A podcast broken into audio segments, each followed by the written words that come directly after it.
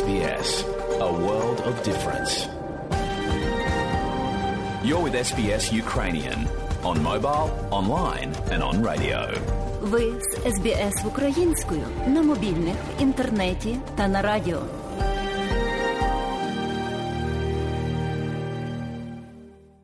А далі, шановні друзі, у нашій україномовній радіопрограмі Вістки із рідних земель, з якими вас ознайомить сьогодні журналістка Людмила Павленко.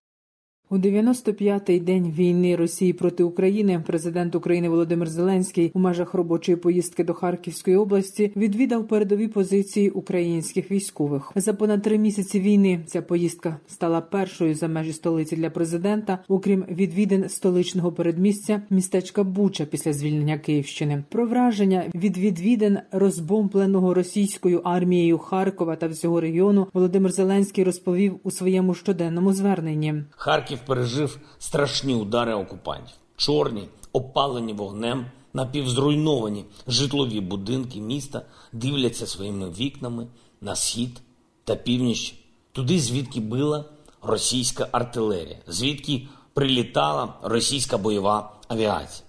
Вони дивляться на Росію, і у них зараз, як у дзеркалі, російська держава може побачити себе, побачити, скільки всього вона програла за ці 95 днів повномасштабної війни проти України. Росія вже програла не тільки битву за Харків, не тільки битву за Київ і північ нашої країни. Вона програла власне майбутнє і будь-які культурні зв'язки з вільним світом. Вони всі згоріли, зокрема і там, на Салтівці. Сказав Володимир Зеленський. Повний виклад щоденного звернення президента наприкінці матеріалу. Кількість цивільних жертв внаслідок війни Росії проти України в десятки разів перевищує число жертв серед військових. Це доводить те, що російська армія і Росія загалом воює з цивільним населенням України, а не з українськими збройними силами. Про це сказав прем'єр-міністр Денис Шмигаль в інтерв'ю BBC News Україна. Російська агресія вже завдала Україні колосальних руйнувань через бойові дії і їхні наслідки. Не працює приблизно третина української економіки. Зруйнувала зруйновано сотні мостів і понад 25 тисяч кілометрів доріг, 12 аеропортів і понад 200 заводів. Чому вони здійснюють взагалі звірства? Чому вони гвалтують дітей, жінок? Чому не вбивають сім'ї і спалюють їх на дорогах? Вони роблять це для того, щоб посіяти страх в українському суспільстві і створити потік біженців в Європейський Союз, тому що вони розраховували, що 5 мільйонів українських мігрантів дестабілізують європейський союз. На щастя, цього не відбулося, і е, ось ці звірства вони змінили світ. Я думаю, і росіяни добились зовсім протилежного. Ніж вони хотіли, але в принципі це була цілеспрямована їхня стратегія, і є їхня цілеспрямована стратегія. Вони зачищають територію України від українців. Оце їхня мета основна. Точаться запеклі бої за Донбас. Російські армійці кинули всі свої сили і техніку на захоплення міста Сєвєродонецьк на Луганщині, аби заявити про повний контроль над цією областю. Однак успіху російські армійці не мають, каже голова Луганської обласної військової адміністрації Сергій Гайдай. Ситуація в нас залишається важкою, але ворог не має успіху. От там, де вдалося йому закріпитись в готелю Мир, це на околицях Сєвєродонецька. Там вони і залишаються. Більш того, вони там несуть втрати, тому що наші там постійно їх обстрілюють, вибивають, тримають наші хлопці лінію оборони. Немає там успіху. Ворог нічого він не зайняв. Северодонецьк наш. Що стосується інших населених пунктів, обстріли йдуть всієї території в напрямку Золоте Катеринівка, Тошківка. В наші хлопці з Тошківки вибили ворога і закріпились там. І напрямок Попасної до нас прийшло підкріплення і вибили в напрямку Камишуваха Попасна так само відкинули на пару кілометрів ворога і там. Тобто зараз обстріли траси Лисичанськ Бахмут вже менше. І військовим допомога, і гуманітарні вантажі в місто Северодонецьк доїжджають, довозять. Гаряче і на Донецькому напрямку. Там російські армійці теж намагаються наступати, активно застосовують сили та засоби ракетних військ і артилерії та радіоелектронної боротьби. Збільшили інтенсивність дій оперативно-тактичної та армійської авіації. За добу на Донбасі четверо мирних мешканців загинули, ще дев'ятеро поранені. Повідомляє угруповання об'єднаних сил. Російські війська обстріляли близько півсотні населених пунктів Луганської та Донецької областей, зруйнували і пошкодили 90 цивільних об'єктів, серед яких 85 житлових будинків, обласна спеціальна школа-інтернат, кінотеатр, коксохімічний завод, автобаза із районів бойових дій рятувальники евакуювали близько півтори тисячі людей. Тим часом в захопленому російськими армійцями Маріуполі на Донеччині звозять до супермаркету тіла мирних мешканців, які вимило з могил при спробі відновлення водопостачання. Про це повідомив радник мера Маріуполя Петро Андрющенко. Раніше стало відомо, що у Маріуполі російські армійці розширюють ще одну братську могилу на тлі заяв української влади про загрозу епідемії в місті. Після завершення робіт російські армійці планують звинуватити Україну в масових вбивствах та нелюдських похованнях загиблих маріупольців. Збройні сили України перейшли в контрнаступ на півдні і змусили російську армію відійти на незручні рубежі в Херсонській області. Бойові дії тривають. Росія зазнає суттєвих втрат. Щоб розпорушити сили української армії, російська армія нарощує провокативні обстріли прикордоння Сумщини та Чернігівщини. Ці області майже два місяці тому були звільнені від російської окупації. Тепер росіяни хаотично стріляють по прикордонних містечках і селах зі своєї території. Снаряди потрапляють в оселі мирних мешканців. Щодня нові жертви і нові руйнування. Цієї доби Росія завдала ракетних ударів і по Дніпропетровщині. Неспокійно було також на Миколаївщині та Харківщині. Є загиблі і поранені. Військово-політичне керівництво України не має інформації про наступ російських військ на Київ найближчим часом. Про це заявила заступник міністра оборони України Ганна Маляр. Чиновниця вважає джерелом панічних настроїв, які останнім часом вельми поширилися в інформаційному просторі, російську пропаганду та проросійські фейкові повідомлення у соціальних мережах. Станом на сьогодні такої інформації немає, яка би свідчила про можливий, от прямо сьогодні, наступ. Ці ризики є постійно. Але те, що нагнітається і створюються такі панічні хвилі, з великою ймовірністю це може бути вигідно ворогу, і навіть вони в тестовому режимі можуть запускати таку інформацію.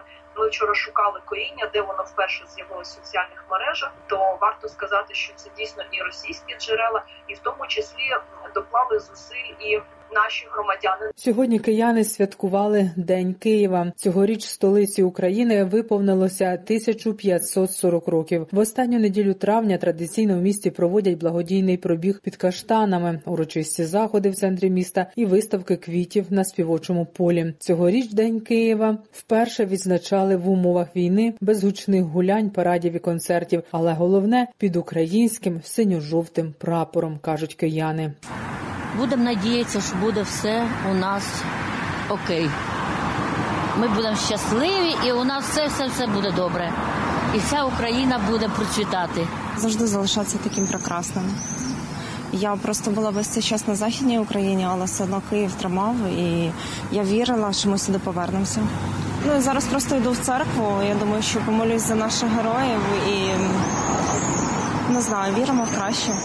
Бомбардування російською армією житлових районів України є геноцидом українського народу, заявляють міжнародні експерти. Про це йдеться в доповіді Незалежний правовий аналіз порушення Російською Федерацією Конвенції про геноцид в Україні та обов'язку запобігти. Згідно з цим звітом, російські армійці широко застосовують зброю широкого радіусу дії або касетні боєприпаси, націлюючись на густонаселені райони в щонайменше восьми областях України. Цей звіт наразі є першим, в якому розглядається питання, чи має нинішня війна ознаки геноциду. Нагадаю, це твердження в світі викликає дискусії та суперечливі погляди. Дослідження є проектом інституту New Lines і центру Рауля Валенберга. Над проектом працювала команда вчених правознавців та експертів з питань геноциду. Дослідники дійшли висновку, що Росія як держава несе відповідальність за порушення конвенції про геноцид. Росія готова використовувати глобальну продовольчу кризу яка перебуває в хиткому становищі через блокування суден у Чорному морі для власних політичних цілей. Про це повідомляє Міністерство оборони Британії в Твіттері. Спроба Росії домогтися зниження суворості міжнародних санкцій також доводить стрес, який санкції завдають російському режиму. Зазначили в британському відомстві. Українські порти на Чорному морі були заблоковані після широкомасштабного вторгнення Росії в Україну. Понад 20 мільйонів тонн зерна застрягли в зерносховищах. Днями заступник міністра закордонних справ Росії Андрій Руденко заявив, що Москва готова надати коридор для суден, що перевозять продовольство в обмін на скасування деяких західних санкцій.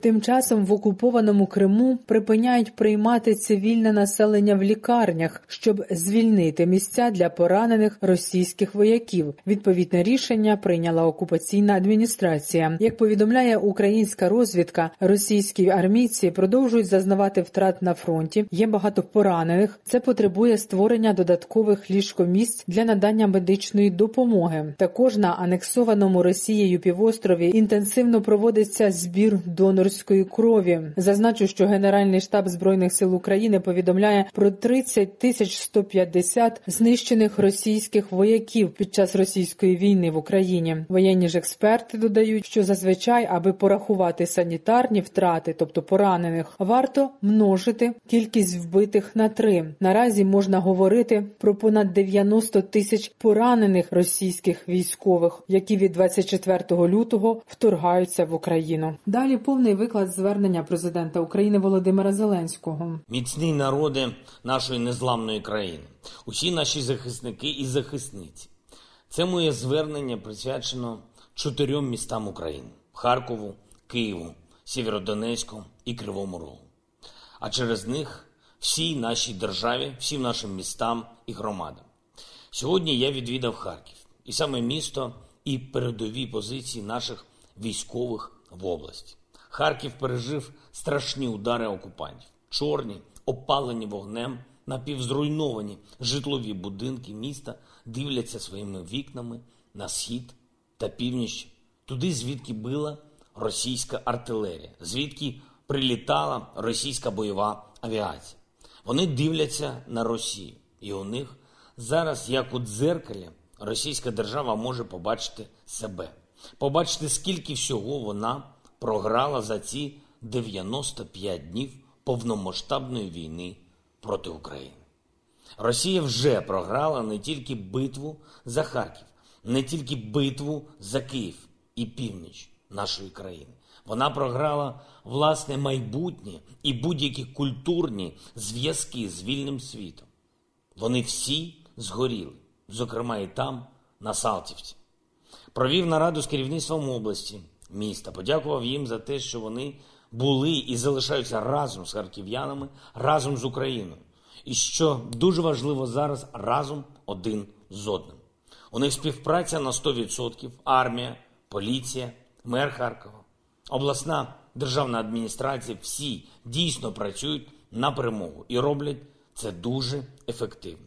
На жаль, цього не скажеш про місцеве керівництво по лінії Служби безпеки України.